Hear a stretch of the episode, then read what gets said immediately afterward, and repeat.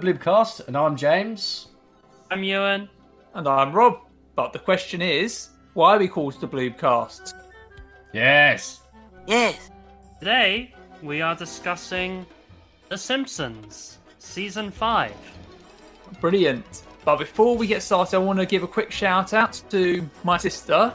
She adores The Simpsons and she suggested that we did a Simpsons episode, not knowing that we'd already decided we were going to do one anyway, but I digress.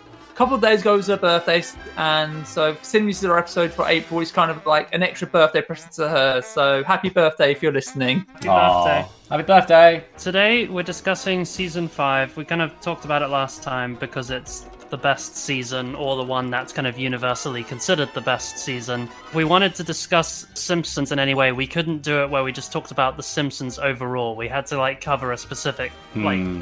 season topic. So we decided on 5 kind of randomly, kind of because of universally the favorite and because there's a lot of episodes to discuss. Yeah. Lot, lot of great Um, episodes. Yeah, exactly. There's a lot of classics that people will remember, Yeah. so it'll be nice to bring back a lot of memories of classic Simpsons episodes. rather than the legacy the show currently has, where it's basically our beloved family pets being kept on life support. Mhm. um, Uh, Santa's little helper is probably still alive somehow. Yeah. And somehow Bart and Lisa have not aged a day. But we've had multiple episodes where they predict their future and they're all different and stupid and weird. They've had multiple episodes discussing their futures. They even say in one episode that Bart was like a toddler in the early 1980s, which would fit The Simpsons being set in 1991 or 1992 or whatever. yeah. I think that's in Lisa's first word. But they yeah, keep changing it because they keep them the same age. It's weird because Homer and Marge, they're children of the 60s. They were teenagers in the 70s. You know, they even comment on Homer being like such a square in the episode Homer Palooza. He's into music from the 70s, but he's trying to like get into music in the 90s. And we'll get into that. There's a lot of 90s stuff in this season specifically, which is why it works so well, I think. Oh, yeah. Um, Do we want to do our staple of discussing how we discovered like the Simpsons? hmm So who wants to go that? first? Oh, that was me going, mm-hmm. well, it's, that's just me saying, I yeah. I think Ewan's probably the biggest Simpsons fan out of all of us, so maybe it's best for Ewan to go first. Mm. Okay, yes. I cannot remember a specific time when I first discovered The Simpsons because uh, I've always known The Simpsons. It's been in my brain since forever. But I do have some specific memories. So, one of the first kind of actual memory of a specific episode, as opposed to just Simpsons brand. My first memory is when I was in the leisure center where I was learning how to swim. Uh, there was a TV in the room, like, you know, the kind of the main kind of like, what's the word called? Let's all go to the lobby. Let's all go to the lobby. Let's all go to the lobby. Get ourselves some snacks. Like, Like a bar, Atrium? or- Why, why am I thinking atrium? Is this where you played the Samurai Jack flash game this by is any what I was- chance? Yeah, I was thinking that. Oh, yeah, oh, wow. same place. There was a TV in The lobby. and they had on Who Shot Mr. Burns Part 1. I know this because I remember it was Homer was graffitiing something, and the only episode I can think of where Homer's graffitiing something to the point that it's so memorable is when he's writing down his own name, My name is Homer Simpson, so that Mr. Burns will remember his name. Who the devil are you? So that's the first kind of memory I have of a specific episode. But in terms of season five, because I feel like I'm cheating, because it's The Simpsons in general. But in terms of season five, I had a DVD thing, not a DVD box set, but a kind of special selection of about five episodes of, you know, just random Simpsons episodes. And the DVD had uh, Sweet Seymour's Badass Song, which was easily my favorite episode of that DVD. So that's the one that kind of stuck out in my mind. Now I I finally have time to do what I've always wanted write the great American novel. Mine is about a futuristic amusement park where dinosaurs are brought to life through advanced cloning techniques. I call it Billy and the Clonosaurus. Uh, so when I finally did get the season five DVD box set, because unlike all of you cool kids, I don't have Disney Plus. so my way of getting The Simpsons is watching some old DVDs. So that was me realizing, oh, Sweet Seymour's badass song is a season five episode. So so that's my own little history beyond just watching box sets religiously as a kid, quoting them constantly at school, being the most annoying kid in school uh, because I did nothing to quote The Simpsons. You guys, neither of you went to school with me, so you're very lucky. Oh no. But yeah, there was a period from about the age of 10 to the age of maybe 14, 15. Um, okay, maybe maybe less than that, but yeah, maybe 11 to 14 or something like that. I quoted Simpsons religiously. You know, I, I knew I knew all the lines. I knew all the trivia. It's ingrained. It's, reckon- it's tragically ingrained in my I reckon we would have been And good friends in, in school, though. I reckon. I, I hope so.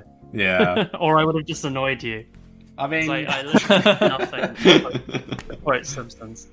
In the corner, I have a big Simpsons World book, so that's that's how bad I am. oh, that's Sorry. brilliant. Yeah, no. Rob, Yeah. So, want to go ahead? so for me, so I think my early experiences with The Simpsons were kind of mostly through like cultural osmosis, as I was aware of it, and I have flashes of watching bits of episodes on BBC Two, which this shows how long ago it was because that's they don't show The Simpsons anymore. But BBC Two used to show double bills. I think The Simpsons, then The Fresh Prince of Bel Air. I think they Hmm. those two shows aired back to back. But I don't remember any of Fresh Prince aside from the intro. Yeah. Which, to But I be fair, remember is brilliant. Flash of the Simpsons, mainly season one. But I remember, definitely remember watching Lisa's Rival, mainly the end where Skinner's. I'm looking at Ralph's entry in the competition. He's got the um, Star Wars figures. Prepackaged Star Wars characters still in their display box? Are those the limited edition action figures? What's a diorama? And I remember, don't remember which season it's in, but the one where Larry Burns, Mr. Burns' son, and um, Homer kind of like kidnaps him and becomes friends with him. Don't you care about your son?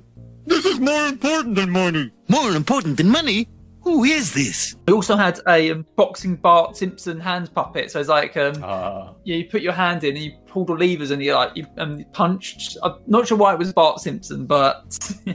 And I remember when I went to like Burger King, KFC, they sometimes have Simpsons toys with the Happy Meals. Yeah, I think growing up, I had kind of a limited exposure to The Simpsons because quite easy to forget. But when it was on originally, it was quite controversial, which can be easy to forget because it's relatively tame compared to things that came in the wake of The Simpsons, like, like South Park and Family Guy, which are a lot more like gratuitous, Mm. as it were. hmm. But yeah, I think Simpsons, I definitely watched it. It was not something I've really found an appreciation for until I was an adult. So my, my sister did have like multiple DVD box sets, including season five. I watched the odd episode here and there throughout my teens, and I did enjoy them, but I always had other things like, like taking my interest that I gravitated more towards. Yeah. Because like, a lot of comedy shows at the time, I, I would just think they're just something I'd like put on, not something I'd like obsess over, Yeah. other than Red Dwarf. I know, I was the same. My appreciation of comedy Yeah. shows has grown as I've gotten older. I think another reason was because I had Sky TV. Most of the time I saw Simpsons on TV, it was like a modern episode, and Yeah. as we've kind of hit on,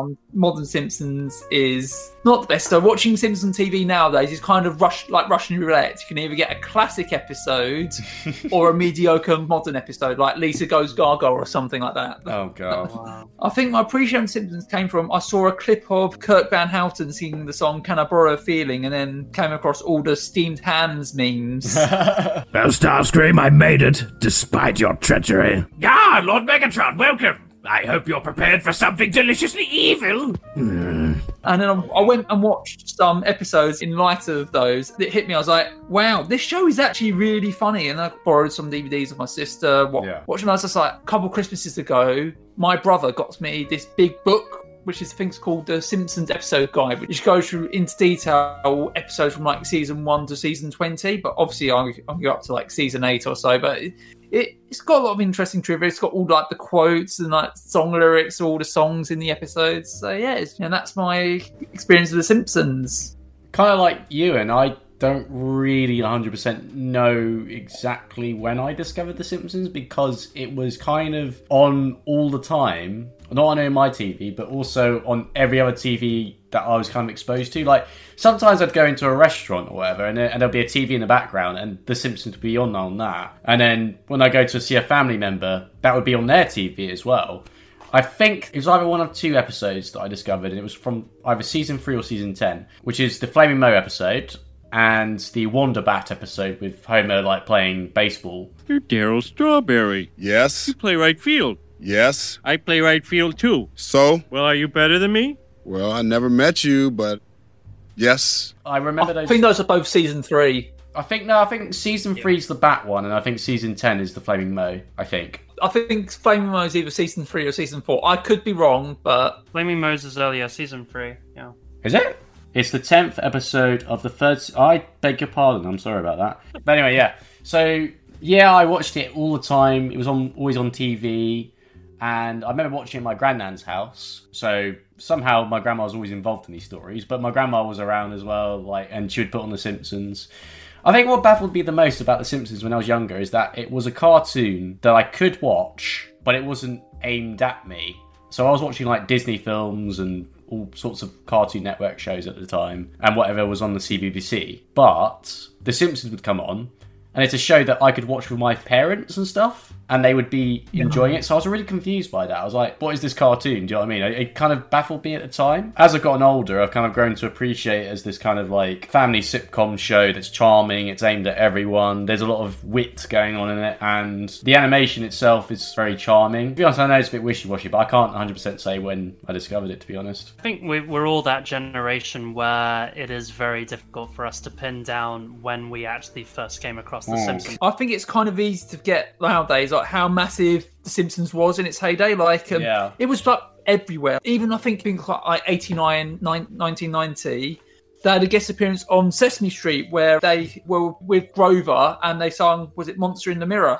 Wubba, wubba, wubba, wubba. Yes, if you wubba me, then I will wubba you.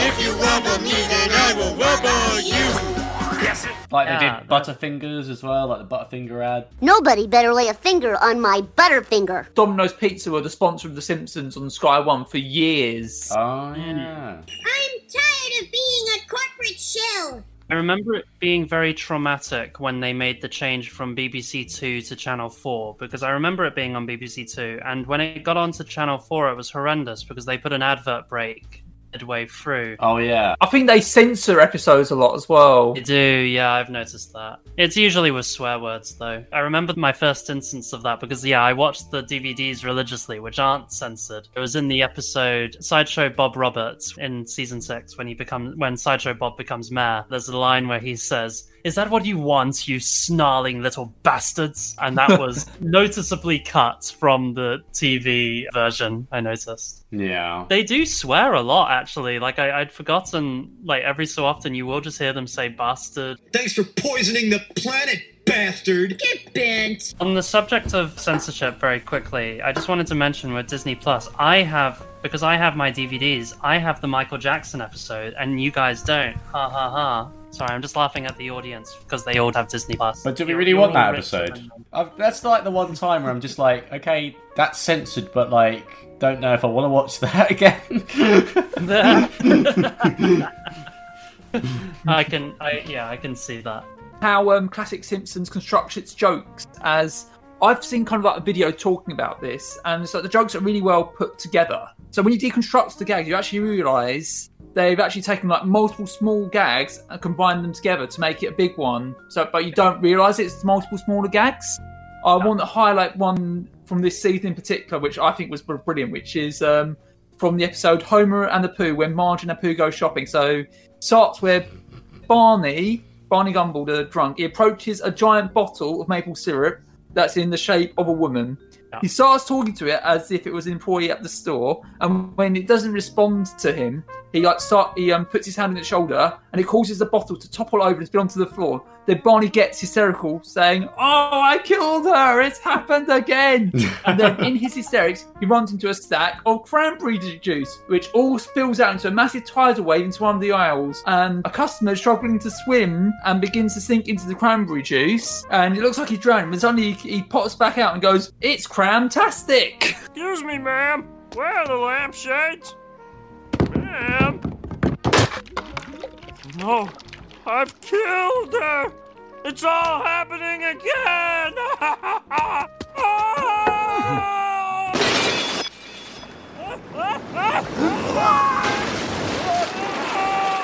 Help me! Help me! Hmm, It's fantastic. Do you know what's funny about that? It has no bearing on the plot, but the animators were like, look, No. we've got this shopping mall here. Let's just do some crazy stuff with it. Let's have fun. The thing is, that, that one scene also has two other brilliant gags. First, there's the gag of Grandpa Simpson just talking away at the shop counter and holding up the queue. Ah, there's an interesting story behind this nickel. In 1957, I remember it was. I got up in the morning and made myself a piece of toast. Yeah. And then there's the whole joke about all the single men just buying items as quickly as possible in like, in one quick row. So yeah, that one scene, which is probably all of three minutes long, if even that, like maybe two minutes, they've packed not only those two gags, but that entire gag that Rob just described. It's incredible. You can go through each episode and just it's just wall to wall jokes and oh, gags. yeah. It's so impressive. Yeah, another great example of that is in the first episode of the season with the B Sharps. Chief Wiggum, who used to be in the B Sharps until we got fired, he's watching this TV program where someone's like talking about Chief Wiggum and laughing at his expense. And we see him in bed watching it, shooting at the TV, and rather than using the remote. And then, it, then his wife says, Honey, use the remote. Then we look over and we see he's got his remote in his gun holster. Uh, and he's like, oh yeah. And then he uses the remote to change the channel. And then the next channel is taking the piss out of Chief Wiggum as well. so that episode we should you know i know everyone knows probably all of these episodes but the b sharps the whole point is, is that it's a riff off of the beatles uh, as they as they said that what if we come up with a name that's funny and then is less funny every time we tell it so they call themselves the b sharps the whole thing is a big parody of the Beatles. They have George Harrison on the show in one of my favorite celebrity guest lines. He says, Hello, Homer. I'm George Harrison. Oh my god. Oh my god! Where did you get that brownie? Over there, there's a big pile of them. wow, what a nice fella. I think, and I, because I love at the end where he's driving past and he sees the B Sharps performing on the roof of Moe's Tavern, and he's like, It's been done. it's amazing. That episode also articulates how great this season is, as that's the first episode of the season, and then the one right after that is another classic, which is Cape Fear, which sees I think it's Sideshow Bob in his third appearance. So one more thing about that particular episode, though, that one episode, because you, you were talking about like how jokes get like executed very quickly and charmingly, right? At the beginning of that episode, there are three brilliant jokes that are executed in less than a minute, and it's Homer digging through the collectibles of like that auction place, and he finds an Action Comics, and he's just like junk, and he finds like a, a famous like penny collection, junk, and it's like all these things that cost probably millions of dollars. finds uh, reversed stamps. So if you find any of those, those are worth like millions. And even like Action Comics, like the first, that, that's like the first The Action very Comics. first issue, So- the first appearance of Superman. Yeah, That's And the- like junk. you know that uh, that actual issue like bankrupt Nicolas Cage. James, Like, did, as, as a fan of Les Miserables, you know that helmet that Principal Skinner talks about wearing in Vietnam when he was a prisoner of war? Yeah. Did you notice the number on that? Because it was. was it uh, two four six oh one? It was, yeah. Oh my god, I didn't notice that. Oh my god. I'm gonna have to go back to that now. The visual gags are amazing. Yeah. I think one great thing that they have as animation, uh, visual jokes as well as the, the actual jokes themselves. But one other thing I just wanted to say quickly about B Sharps was the amount of Beatles imagery that they recreate. There's the wonderful scene when Barney comes in with his Japanese girlfriend. um, oh, so he's, he's on in Yoko. Ono, yes. and he's saying, Barbershop is in danger of growing stale. I'm taking it to strange new places. Number eight. Number eight. Number eight. Number eight. I love at the end. There's the kid. He's um, selling newspaper. He's like, um, "Read all about it." B sharp sing on the rooftop, and then some guy picks up the newspaper, buys it. He's like, "Hey, this has nothing to the B sharps." that one kid in that has the one time I think when they ever gave the ha ha Nelson's ha ha to someone that wasn't Nelson. I've I've always noticed because he runs off going ha ha. Wait a minute. There's nothing in here about the B sharps. Come back here. let's go on to Cape Fear.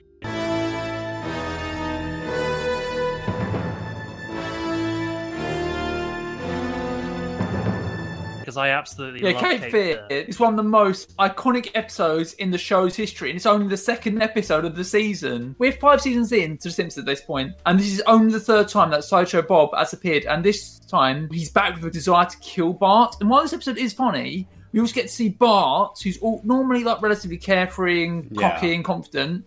And he's like much more vulnerable. He genuinely fears for his life. He's paranoid, Mm. looking in every direction because at first he doesn't know who's sending him these threatening letters. Yeah, no, it's it's quite an intense start to the episode. Like, Sorry, when when I just when you said that, I immediately thought of when Homer he gets letters and he's like, Oh my god! Someone's trying to kill me! Oh, wait, it's for Bart. when they've escaped and everything like that, and Bart's like literally in bed, like trying to sleep and f- frightened for his life, and Homer is just like, Why do you want some brownie before you go to bed? Ah! Come on, let me cut you a brownie while they're still hot.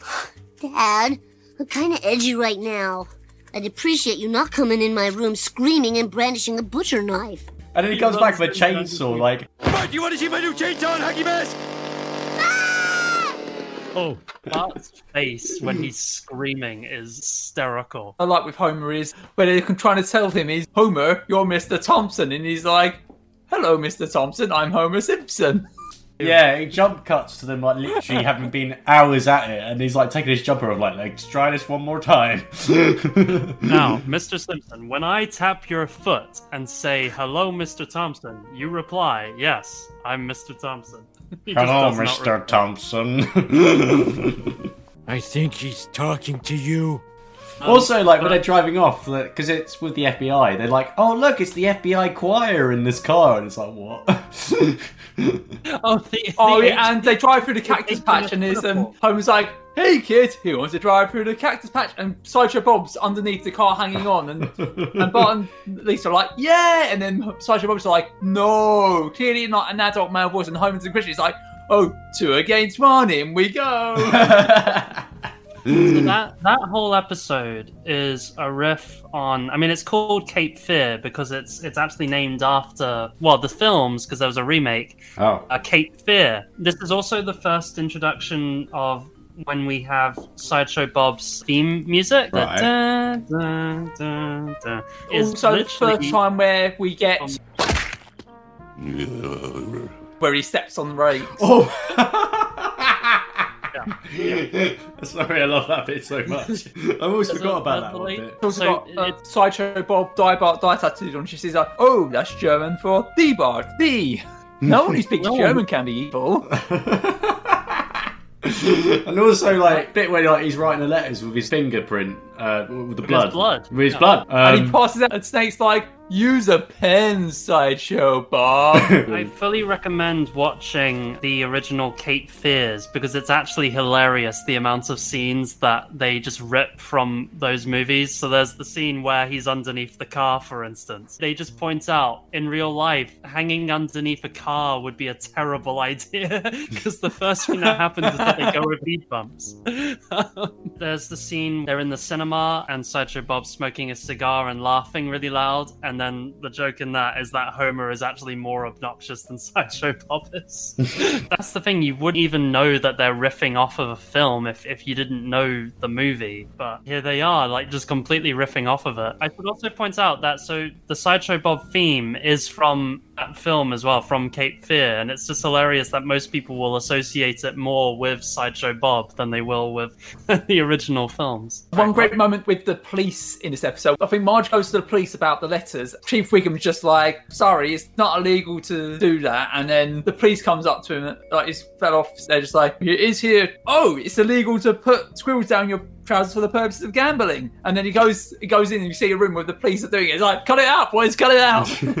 Also, Chief Wiggum, Oh, as yeah. the years go by, is just increasingly well. I think he was always an accurate depiction of the police, but yeah, it's it's it's always more and more apparent how accurate he is. But also that, that bit at the right at the end where like basically Bart outwits uh, Sideshow Bob and their boat crashes on the shore.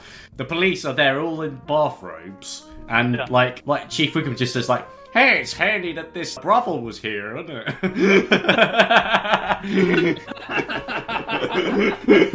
Yeah, I love how incompetently corrupt the police in The Simpsons are. yeah, it's a good They- parody. They were they were pointing out how bad they are back in the nineties. You know, it's it's it's always been that It's very way. clever but- satire. Yeah. Yeah. I understand Bart's terror because if someone drove outside of my house and said, the following people will not be killed by me, then you go Homer, Marge, Lisa, and Maggie. That is all. And then like Homer rushes in, like going like, "Hey Bart, do you hear the news? I'm not going to be killed." And he's just like, "Oh, sorry," just back away. The episode ends on the most bizarre but amazing note of Sideshow Bob singing the entirety of Gilbert and Sullivan's HMS Pinafore. Sideshow Bob's like, any last request before I cue? And Bart's like, can I hear you sing all of HMS Pinafore? and he's just like, "I will send you to heaven before I send you to hell." So Kelsey Grammer voices Is sideshow Bob, and they really make use of his amazing baritone voice. Just absolutely brilliant to listen to, especially his laugh. Just a perfect evil laugh. He was the only good thing about X Men: The Last Stand. Oh yeah. Wait, he's in X Men Last Stand. Yeah, he's He was Beast. Oh, Crumpets. But yeah, back to the Simpsons. I do not want to give that terrible movie any more time in my brain. Yeah. I just wanted to say before we end our discussion on Cape Fear, he remains an Englishman. He remains an Englishman. Wow. Sorry. Wow. Wow. I, I, I apologize, folks. I just I've always, No, no, what are you talking about? That was beautiful. We should do that more I've often. always wanted to do that. I think that was probably like the perfect way to end a topic. This is the best thing we've done so far. Homer goes to college is my next. oh, I love that episode. It's my Oh, favourite. Yes, I love the episode because it takes the tropes you associate with college movies and turns hmm. on their head. Because Homer goes to college and he expects to partake in all these tropes he's seen in college movies, and then he finds out actual college is not like that. We now return to School of Hard Knockers, starring Corey Masterson. Dean Bitterman, I hope nothing unsavory happens during my visit. As you know, I am the President of the United States. Oh, don't worry.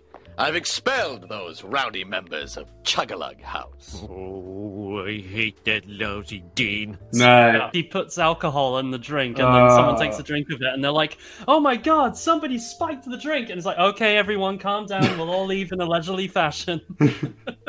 Well, it's funny because it's like a parody of extreme college culture, people that like get binge drinking or whatever. Kind of like UK drinking culture actually at universities. But it's also a parody of people that are just way too play it safe. What did they, what did they say like when the like drink was spiked? They said like, okay, the punch has been spiked, but don't worry, your parents have been called and they're gonna pick you up immediately. It's just like, uh, yeah. And the dean is really nice. He just he's a really nice guy, but Homer's like convinced that he's like a horrible asshole. yeah. Homer, no one blames you for the accident. We simply feel you might benefit with a little outside tutoring. I researched these names myself. Yeah, you won this round, Dean, but the war isn't over. Um, this, that episode has one of my absolute favourite gags. I think I've quoted it to you a couple of times. The nerds end up getting expelled from the college for doing a prank, and they're like, "We'll be okay out in the outside world." As soon as they step out the gates, Oh Snake no. comes on going, "Wallet inspector," and then the nerds just hand them their wallets and says, "All right." But what makes the joke even funny is Homer just stands there and he says, "Hey, that's not the wallet inspector." Was there like a bit like where Homer finds out he doesn't have to attend lectures? That one scene I just kind of relate to a bit. Oh, this is bad, but when I was at university and stuff like that, I'd just be like, do I have to go to this lecture or can I just stay home and play Overwatch or something like that? but like, go feed the wildlife. And like, Homer's just chasing squirrels and shit like that instead of going to a, a lecture. I'm just like, yeah, yeah, I did that. oh, this is the episode of I am too smart. I am too smart. S-M-R-T. I mean S-M-A-R-T. As his, his house slowly burns to the ground. he sets fire to his high school diploma. and then burns his house down. and also, it's the episode where the meme of originates from as well. Homer identifies as a jock uh, uh, versus the nerds. And yet he becomes And best then he ends friends. up being a roommate Yeah. of nerds. When the nerds get kicked out of the college, Homer gets them to live with them. They just cause so much noise in the house. I remember my favourite is Bart and Lisa are watching the episode where Where Scratchy kills finally gets itchy, and just as it's about to happen, the nerds unplug the TV and forget what they were doing, and Bart and Lisa are just like, "Oh, plug it back in, plug it back in. They plug it back in, and they find the episode's already ended. Krusty the Clown's like, Wow! They'll never let us show that again! Not in a million years! The perfect way to rub it in. It's amazing. It's fine. We've got YouTube. They'll find it on there one day. the pop culture references, like, we wouldn't even pick up on them today, but the whole thing is that they're riffing off of National Lampoon's Animal House and Porky's. It's the inherent 90s ness of the show that I kind of wanted to bring up. It's like Homer is referencing movies from, like, the 80s, and, and that's the kind of the world he knows. So I, I really like The Simpsons when it kind of reminds me of my own childhood, I guess. A lot of that stuff is all ingrained in it. Kind of an ode to a better time, I think, as well. Like when things. I mean, it's. I'm being serious though. It's like it was a, a lot more innocent. You could be convinced of like good things. Things ultimately turning out for the best. Doesn't happen now, you know. I don't know. I sound like a real cynical prick right now. I'm sorry. Oh my god, Rosebud. This is Um, one of my favourite musical moments where the Ramones play Happy Birthday for Mr. Burns.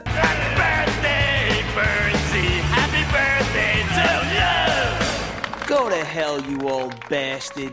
Mr. Burns is so upset he tells Smithers, Have the Rolling Stones killed. Oh, sir, those aren't. Do as I say. It also has Homer doing a wonderful comedy act, which relies on him entirely just pulling his trousers down, showing his butt to the audience, and going, I'm Mr. Burns, blah, blah, blah. I, I think that was a very accurate impression, actually. I think Homer should have got more laughs. Oh, but the reason why he didn't get any laughs was the first thing that happens is Their Mr. dog Smithers dies. That a, that a dog died outside. everyone's like, oh, that poor dog. and he's just like, you horrible man. But again, I, I'm sorry, I'm just going to point out the pop culture references for everything. But this was the one where I learned the entire plot of Citizen Kane without actually having seen Citizen Kane. Oh. I had just seen Rosebud. The entire plot is the same. It's actually Is it? amazing. I mean, I watched Citizen Kane, but I didn't kind of catch on to it. I mean, maybe they kind of did it as a pastiche, but I didn't catch It's it. incredibly blatant. Is it? the title is Rosebud. Yeah, no, That's but the whole- title, but the actual plot of the episode, though, was it like? No, the whole thing of Mr. Burns' childhood, where he's like, "Would you rather stay with your natural loving Oh, now that you would you point it rather go out. off with the, Yeah. this cold, loveless Billy?" Yeah. The only difference is that Mr. Burns just immediately jumps in the car and leaves. I noticed this season has a lot of incredibly gay Mr. Smithers moments. Oh yeah. We've got Mr. Lisa Smithers, Malibu um, Stacy coming up as well, and that's got a lot in that as well. But I was just thinking, Mr. Smithers just dressing up as a teddy bear and running into the room for Mr. Burns to like hug and squeeze. And also, like Smithers kind of have a thought bubble of like what his birthday would be like, and like Mr. Burns is jumping out of a cake. yeah, yeah. Yeah. Happy birthday, Mr. Smithers. ah. Okay, you and can I just say your Mr. Burns uh, impression is scarily spot on. hey, I'm Is glad. it scarily? I can't. It doesn't surprise me. I reckon. I, I used to be able to do like a lot of Simpsons impressions, and I, I kind of lost it as my voice got deeper. But yeah, I'm glad whenever whenever people say that I do a good impression. So in this episode, Mr. Burns wants his teddy bear Bobo back, and they show an entire sequence of what happened to Bobo since Mr. Burns abandoned him as a child, including him getting on the Spirit of St. Louis, which was a plane that traveled from America to Europe, and then being Adolf Hitler's personal teddy bear. when they're in the bunker at the end of the Second World War, Hitler just shouts at the teddy bear, This is all your fault! and then they show Bobo somehow made it to the Arctic, where a bunch of guys find it, put it in an ice bag, take it to Apu's Quickie Mart, and they're like, You've got to pay more than just $4 a bag of ice. We lost three more men in this expedition. And then Apu's just like, If you can think of a better way to get ice, I'd like to hear it. One thing we should definitely discuss the Treehouse of Horror.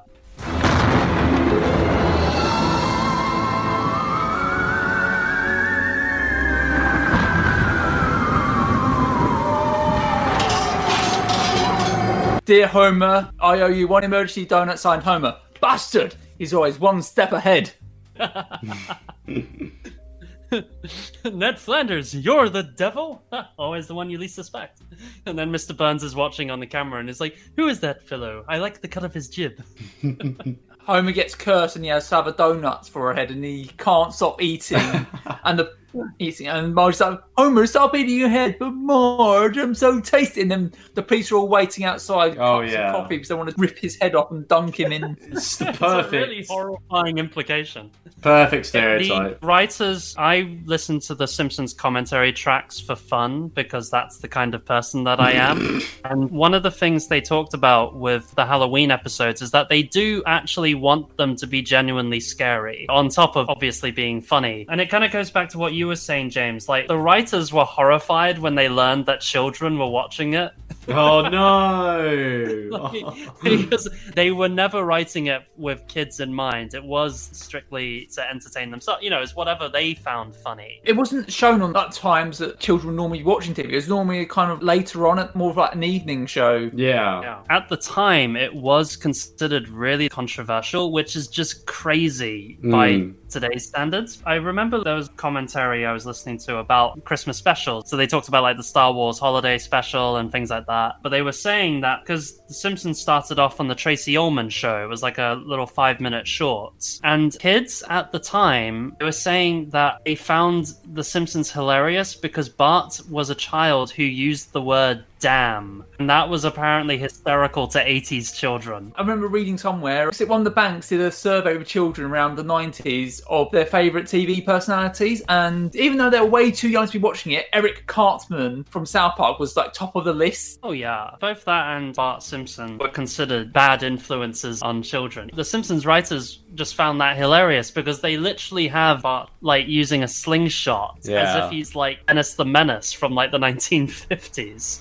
I think they also sort of missed the point that the fact he's he's kind of like a realistic depiction of a child as well because like even though he's a bit of a mischievous chap that like breaks the rules He's he- well-meaning. exactly yeah and also not only well-meaning but he's also quite smart as well like the way he outwitted sideshow bob The episodes that touch on Bart as more of a, just an actual child, I always think are uh, definitely some of the strongest. You know, whenever they have to deal with like real life problems. um, Oh, yeah. I, I always find that really good. One of the ones I want to bring up is one of those episodes, but we'll get to that soon. yeah well it's good to have like a relatable character i think they did a good job with that Very quickly, Rob, are you talking about Boy Scouts in the Hood? I was talking about Bart gets famous. Both of oh, those are very good episodes let's talk about both of them This is the problem. We are just going to talk about all of oh, them. oh okay talk about one of them that's fine Very quickly, with the Treehouse of Horror, I just wanted to talk about the stuff that they parody is amazing. Here's a really nerdy film fact that I know. So, obviously, there's the whole joke of selling your soul to the devil, but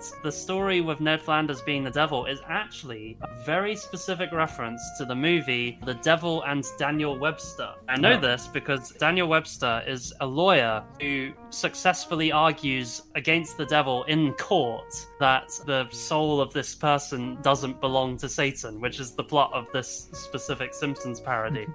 I just wanted to mention that because nobody knows this detail, and I'm a nerd. need to tell these Uh, people. speaking of lawyers, Lionel Hutz is one of my favourite side characters in The Simpsons. I just find him hilarious. I rest my case. You rest your case? What?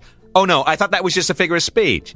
Case closed. I think that might be partly because of Phil Hartman. Any character voiced by the late great Phil Hartman is just gold, like Troy McClure, the monorail guy, and he was going to play Zapp Brannigan Futurama, but sadly he passed away. So they got Billy West. Billy West is kind of doing a Phil Hartman impersonation when he plays Zapp Brannigan. Definitely. Yeah, I noticed that some of the most amazing Lionel Hutz moments are, are all in this season, so it was great seeing all of that. Like in the Treehouse of Horror one, there's a bit where he says, Mr. Simpson, don't you worry. I watched Matlock in a bar last night. The sound wasn't on, but I think I got the gist of it. A later episode allows the Simpsons to lose custody of Bart, and Marge is like, I don't know why we keep hiring him. The next episode, Marge on the Lamb, is Oh, my favorite Lionel. Hutz moment when he says, As of this moment, Lionel Hutz no longer exists.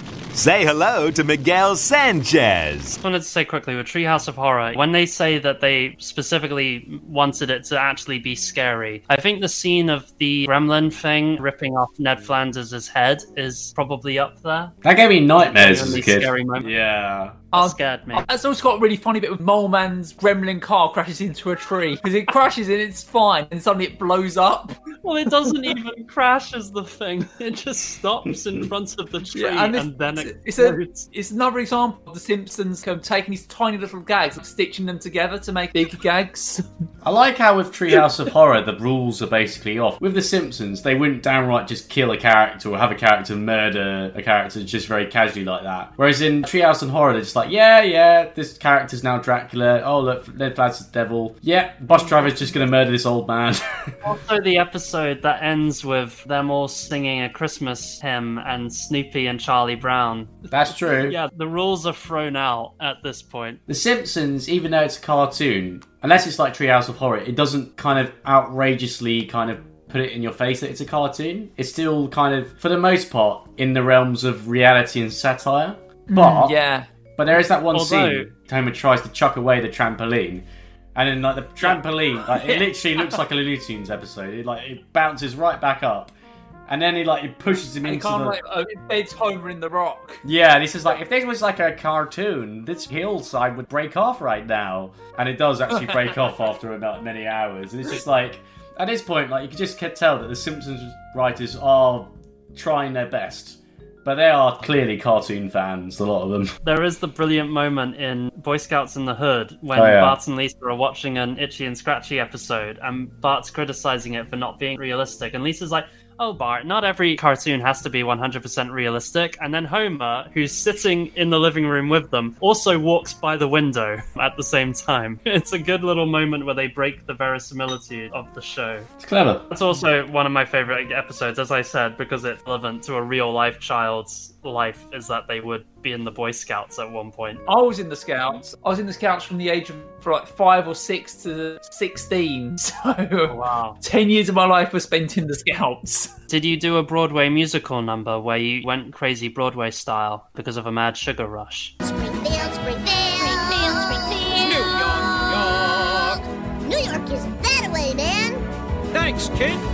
I think my parents were just like, I think my cousin was going, so I was like, yeah, I'll go, I'll go as well. No, I was fr- from like Beavers all the way up to, I think Explorer Scouts, and at one point I was a cub leader as well. Oh, I just like how during that episode when they have those, well, they slush puppies or something like that, like that, just really sugary drink they get from the quickie Oh bar. yes, Squishee. Squishee, there you go. You see them just doing all this crazy stuff. They're going gambling, they get tattoos done, they're like going into these really ex- expensive, lavish things.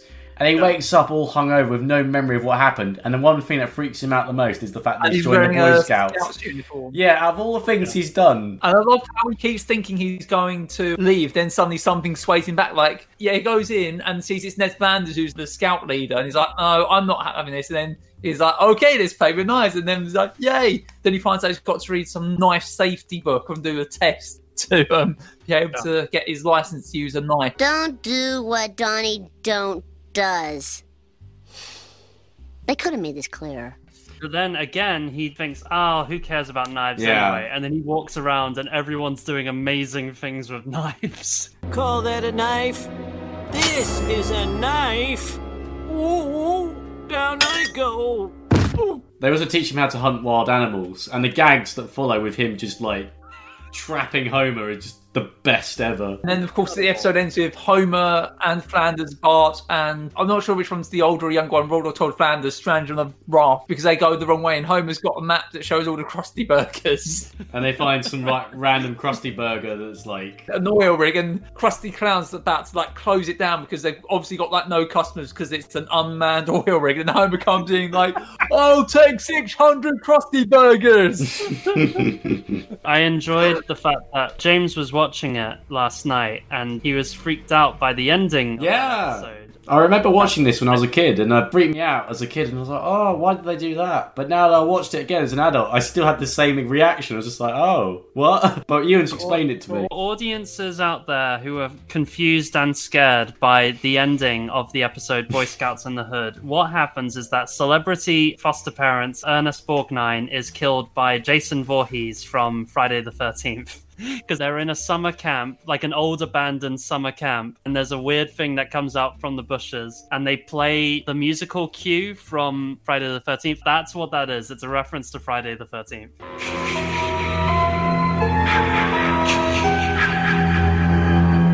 Oh, there's a bit where Homer steals his knife, I stole it from that Borgnine guy.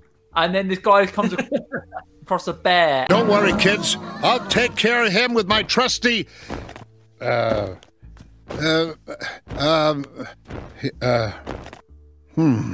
Poor Ernest Borgnine. This is the thing. We were like again, our generation has no idea who he is, but he was in some big films at the time. From Here to Eternity, Escape from New York. Oh well. Bart gets famous, which I feel is a great critique on like catchphrase comedy, where like stuff like Little Britain, where the entire joke is the characters say the same thing over and over again, and for some reason people find it to be the funniest thing they've ever heard when it really isn't. Ay, caramba! Mm. Yeah, it's a brilliant takedown of the Simpsons' own faddishness, I guess, where like the whole point is they're commenting on the fad that was Bart Simpson. Yeah. because the merchandise of him, the you know all the catchphrases. Yeah, he- like and it's fine. He, he just gets he gets famous for just saying one thing. I didn't do it, which was because he was appearing as like extra on a Krusty the Clown show, and then everything just goes wrong. He says, "I didn't do it," and then the audience just laughs, and then suddenly Bart gets known for saying, "I didn't do it." Say the line, Bart! I didn't do it. But he goes on Conan O'Brien show. He's prepared this whole speech to show he's more than his catchphrase. And then Conan's just like, "Yeah, just say the line. That's all what people want you to say." You know what's amazing though about that episode is that all of that commentary you just said was great, Rob. But the important thing about this episode is that it starts with them going to the box factory. I like the bit with Bart's trying to imagine like a more exciting school trip, but can't imagine anything more exciting. Skinner's like, instead of going to the box factory, we're going to the Bucks factory. All the way on the school trip, we see that the bus go past all these other really much more exciting school trips. And then we get to this dull, dour box factory. Everyone there is bored out of their minds, other than Skinner and Martin Prince. And uh, Skinner is almost like a little kid while he's there. What it's are- kind of a sign of how out of touch Skinner is with the youth. Oh yeah. Yeah. But I want to quickly comment on that thing you mentioned about Bart using his imagination to escape this boring situation, and he goes like, "So instead of a box factory, we're going to a box factory." What he says afterwards was like. Damn my lack of imagination. This is all TV's fault. And he gets one of these portable TV shows out and he's like, and it's just a good commentary on how like consumed by like media and it's making us unoriginal. And I thought that was quite clever. Guy at the box factory, everything he talks about is to do with boxes, and Bart's asking him all these questions. And he popped eyeballs. I'm not sure what kind of factory you're thinking of. We just make boxes here. That character is easily one of my favorite one-time characters where it's like he's just so beautifully deadpan. The story of how two brothers and five other men parlayed a small business loan into a thriving paper goods concern is a long and interesting one. And here it is. It all began with the filing of Form 637/A, the application for a small business or farm. He's like, this is where the film Krusty the Clown. But we'll shut the blind to stop you being distracted by non-box related topics. Ah, plot twist. It turns out that he's a has-been and he resents Krusty, and it's revealed right at the end. He himself was a show business fad that ended quickly. Yeah. Also, going back to the little television thing that Bart brings out, it's mentioned a couple of times, but they have portable television screens. I don't know if you guys had that growing up. Like, that was a big deal. I my first ever TV that I had in my room was a portable TV. I Yeah. think, I think it was it's my grandma's that little like square thing. And I remember once my cousin visited from Ireland and he came to stay in my room and we were just watching his portable TV. And we watched a bit of Donnie Darko, which I didn't know it was Donnie Darko at the time. I just remember the bit where this character goes, "I hate that Mrs. Farmer. She's such a fucking bitch." And me and my cousin were 11 and my cousin was like 10. And of course, we're like all swearing. That's the funniest thing ever. So we laughed our ass out about it like all next next morning. Yeah, I love those old. They're, ch- they're charming, but also just a staple of that time. Probably don't even work anymore because they run on analog signals, and analog signals have been defunct for Yeah. years now. What you were saying is that a lot of the stuff in The Simpsons is kind of like a staple of that era. There are things in the show that people have no idea what they're talking about now because they don't exist anymore. So, like portable television, that's something that was quite big at the time, but now Even- that's unheard of. Even VHS. Ask a kid nowadays, they most likely will have no idea what a videotape or a VHS is. Exactly. They don't even know what a cassette tape is. It's crazy to me that we haven't even touched on Deep Space Homer. They get Buzz Aldrin, one of the men who landed on the moon, to voice himself in this episode. Careful, they're ruffled. That episode has my favorite meme in it, which is, of course, And I, for one, welcome our new insect overlords. The bit where Homer and Barney are in this arena fighting, and it's a parody of the Star Trek episode Amok Time, where Kirk and Spock have a fight, and it's even they've got the exact same music. The I don't know if I'm just misunderstanding the reference. Does he turn into Popeye when he's going through the bloody. he does, yeah. Okay, yeah, so I'm not going mad. Take this no more. Because like his chin like literally just grows out and he's suddenly like, I can't think this. It's like, why is Popeye? Why is he turned what? They're making a joke about how your face gets all made weird by spinning around in that NASA spinning machine, and yeah, they just decided to face into Popeye. but of course, the true star of the episode, Rod. In Rod We Trust. Yeah, the inanimate carbon rod. it saved the day. In Rod We Trust, it has its own Oh. parade. It gets a medal at the nuclear power plant. And plant. it ties back to the start where Homer's like, well, I'm going to get the best employee award. I've not got that yet. I'm the only one who hasn't got it. And then Mr. Burns just gives it to a plutonium rod. Just remembered the Terminator 2 reference in Homer Loves Flanders. Oh god, we're just going to be doing this all day. I actually plan to watch Terminator later, so I'll probably recognise it. Two more episodes I want to discuss. First one of which is Lisa versus Malibu Stacy, Yeah. which highlights why Lisa is my favourite of the main Simpsons cast because she's smart enough to see through all the bullshit that surrounds her and call it out. Mm. Like, so she gets this new Malibu Stacy doll that talks, and she's very disappointed because this doll has nothing meaningful. So it just says stuff like, Don't ask me. I'm just a girl. and of course that plays into the notion that all women can only aspire to marry rich husbands and become housewives. I had a Malibu Stacy when I was little, and I turned out all right. Now let's forget our troubles with a big bowl of strawberry ice cream. Now let's forget our troubles with a big bowl of strawberry ice cream.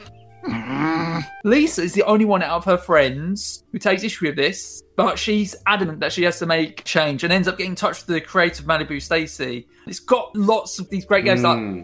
like a girl's Malibu Stacy has got the wrong voice box in. Don't you people see anything wrong with what Malibu Stacy says? Oh, there's something wrong with what my Stacy says. My spidey sense is tingling.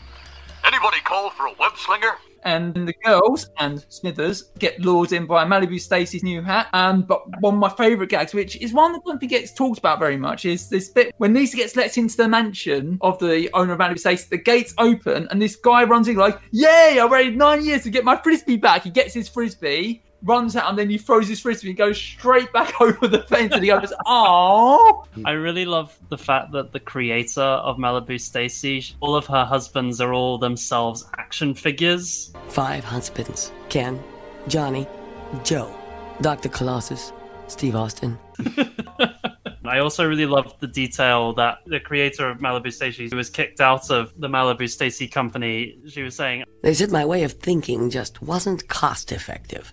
That's awful. Well, that and I was funneling profits to the Viet Cong. The ending was really sweet in that episode as well. Basically, they update the doll, and all it has is a hat. Don't be fooled. She's just a regular Malibu Stacy with a stupid cheap hat. She still embodies all the awful stereotypes she did before. But she's got a new hat. And Lisa's just distraught by this. But right at the end, uh, one of the children gets hold of one of the dolls, but it has Lisa's voice like saying inspiring messages, and it's like, you know, maybe that could reach out to one girl out there and inspire them. I thought, oh, that's that's really nice. Yes, particularly if that little girl happens to pay $46,000 for that doll. What? Oh, nothing. Kudos to you, Lisa. Kudos. Very quickly, we need to just comment on what happens when you turn on Mr. Smithers' computer. oh yeah, why is Smithers obsessed with the toys? Yeah, he turns on the computer and then digitized version of Mr. Burns saying, Hello, Smithers. You're quite good at turning me on. Um, you probably should ignore that. Ah. it's amazing. They they were really just blatant about Smithers' infatuation with Mr. Burns in this season. and this is one I've saved for last, and it is probably my absolute favourite episode this season, which is The Boy Who Knew Too Much. Hmm. Oh my god, yeah. I've said before, Skinner's my favourite side character. Like my best bit of the episode for me is Bart plays truant from school, and Skinner is like on a relentless and single-minded pursuit of Bart Simpson. Begins his search in places that Bart is obviously not going to be. But Skinner's like, when I was a kid, this was cool, so I'm going to go to the art gallery. And he's like, Why, there are no children here at the 4 H club either. Am I so out of touch? No, it's the children who are wrong. and it's almost Terminator, like the sheer determination And so we enter in the game. that Skinner chases Bart. Oh my god, he is like some sort of non giving up school guy. It's also got the great bit with the courtroom where Homer decides to go against the opinion of the jury because it means that he'll get to stay in a fancy hotel with room service. And he ends up paired with Skinner. So we've got this brilliant odd couple kind of pairing, which they even reference. They even say we were like the original odd couple. I'm also a big fan of the Free Willy director's cut. Oh no, Willie didn't make it, and he crushed our boy.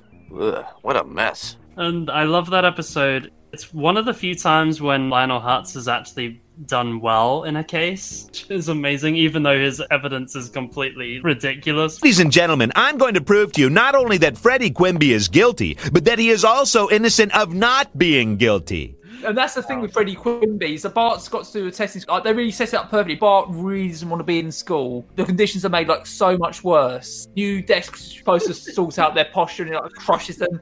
And then Bart looks out the window. Then Freddie Quimby's driving past in his car and is like, "And to think I got all this from dropping out the fourth grade." And then Bart just like writes a sick note, which is obviously from him, and gives it to the teacher and just um, um, leaves the school. Please excuse my handwriting. I busted whichever hand it is I write with. Signed Mrs. Simpson. Yeah, that episode again, just gag after gag. And it has my favorite little TV cutaway where Bart's freaking out. He saw a crime committed, but he knows the truth. He's watching this TV show or this movie, and it's like a Clint Eastwood style film. And there's this whole thing where it's like, Next to McGonagle. McGonagle is framed for a crime he didn't commit, and only one witness can clear his name. A little sissy boy who's too scared to come forward. and then like I was watching the commentary track, and the writers were saying, yeah, they were trying to work the word McGonagle in as many times as possible. So it's like, You gotta tell him what you saw, Billy. But I'm so scared, McGonagle. You gotta do this one for me, Billy. McGonagle. Okay. For you, McGonagle. Well, McGonagle! Billy is dead! They slit his throat from ear to ear. Hey, I'm trying to eat lunch here. we reached out on social media to ask people their favorite episodes from the season. So I'll read out some of the responses we got. So first one is Ryan Baker. He said probably the easiest rewatch is Deep Space Homer. The references oh. are never ending, and with Tom Cruise going to space, the scenario of a citizen going to space has never been more viable. Plus, the Blue Danube Waltz really brings back memories of 2001: A Space Odyssey. I'll take care of this.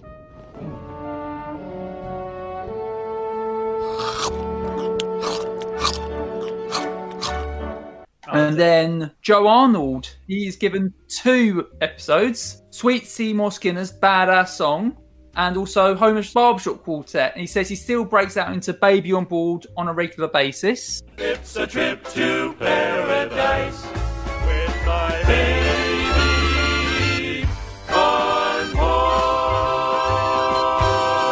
Then we've got Louis Sparks, who says quite possibly the best series of The Simpsons in terms of the classics. Thoroughly enjoyable rewatch value, and he highlights Homer and Apu, Cape Fear, Marge on the Lamb, and Burns' Heir, to name a few. Okay, boy.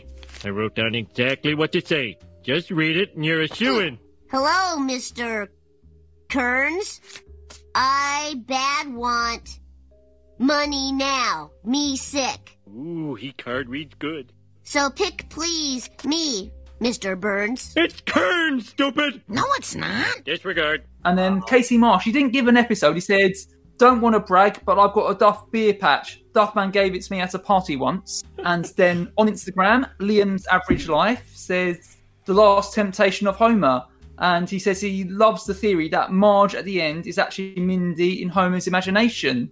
Mm. I want to say very quickly Last Temptation of Homer is probably my favorite episode in this season. It's incredibly funny, but I, yeah, it's Mm. very heartfelt. I really like his relationship with Mindy, and who wouldn't want to get with a woman voiced by Michelle Pfeiffer in There the was- 1990s? Oh, Mindy, you came and you gave without flaking. But I said you've been gay, oh, Andy. Dad, why are you singing? Tell a lie, tell a lie. Mm, Because I have a small role in a Broadway musical. It's not much, but it's a start. Bravo. Share of The Simpsons, they would get celebrities to voice characters. Say Danny DeVito and have him show up as Homer Simpson's long lost half brother. Some of the best Simpsons moments are with these celebrity voice actors. One of my favorite characters, this isn't season five, but I love uh, Harvey Fierstein as Karl. I want you to say to yourself, I deserve this. I love it. I am nature's greatest miracle. One last thing was get James Woods as himself, briefly in Homer and a Apu. But he's brilliant. He applies for a job at the Kwik-E-Mart for him to do some method acting for a role he's got in an upcoming film. And he's uh, asking all the customers, like, Did you believe that? I mean, the way I gave you the change, did I sound like a real Kwik-E-Mart, you know, kind of guy? Actually, I thought it was a little labored. Huh. You gotta lose yourself in the moment, man. James, very quickly, what is your favorite episode? It's a hard one. I think I liked The Last Temptation of Homer as well. I think it was a very nice episode. I watched The Last Temptation of Homer. I liked it because a lot of modern Simpsons episodes do portray Homer as being a bit of a dick quite a lot of the time, and we don't see the sort of tender side of him. Whereas this episode really goes for it and just shows that he's quite loyal. And this is a rare kind of situation where Homer's really tempted. He's tested. He's tested, you're right. And I was actually reading a, a note on a Wikipedia page. I can't remember if it was on a wiki or the official Wikipedia page of The Last Temptation of Homer. They actually almost portrayed Mindy as being this unlikable character that is deliberately trying to destroy Homer's marriage. It's a lot stronger. Yeah, and what they said is, you know, it'd be more funny and amusing to basically portray Homer and another make her character. male- female Homer Simpson. Yeah. Cat clock. Eden. Hey, my favorite. Raspberry swirl with a double glaze. Double glaze. They said like, what would be more funnier than having like two characters be tested by their own videos or something like that? And I was like, ah, I guess we'll be going down together. I mean, getting off together. I mean, That's okay. I just push the button for the stimulator. I mean, elevator. The reason why Last Temptation of Homer is my favorite moment is when Homer and Mindy are in the elevator together, and Homer goes, Well, this is my floor. and pushes the emergency button, jumps out, and he goes down the chimney of the nuclear power plant. He's just sliding down, going, See you tomorrow. brilliant. On that note, thank you for listening to this episode. If you enjoyed this episode, you can find all of our previous episodes on SoundCloud, Apple Podcasts, and Spotify. You can also find us on social media. We are at Lucas Pod on Facebook, Twitter, and Instagram. Like we did for this episode, we'll be doing some kind of engagement um, on there for our next episode. So keep an eye out for that. And you, like with this episode, you'll get a shout out on the next one for what we talk about. We also have an email address, which is bluecast at outlook.com. So please send us any feedback you have, or even like suggestions for future episodes, things you want us to talk about in future episodes, and might give you a shout out on the show. And also, please leave us a rating on Apple Podcasts and share the podcast around and recommend it to family and friends that you think might be interested. In the next episode, we will be discussing what is one of my top three favorite TV series of all time, and also one of the best cartoons of all time. Avatar: The Last Airbender, mainly touching upon Korra as well, but mainly focusing on the original TV show, which ran hmm. from 2005 to 2008. Yeah, so look forward to that. Yeah. So yeah, until next time, the Bloomcast bids you farewell. Take care, everyone. Thank you for listening. Bye, everyone. Marge, I'm confused. Is this a happy ending or a sad ending? It's an ending. That's enough.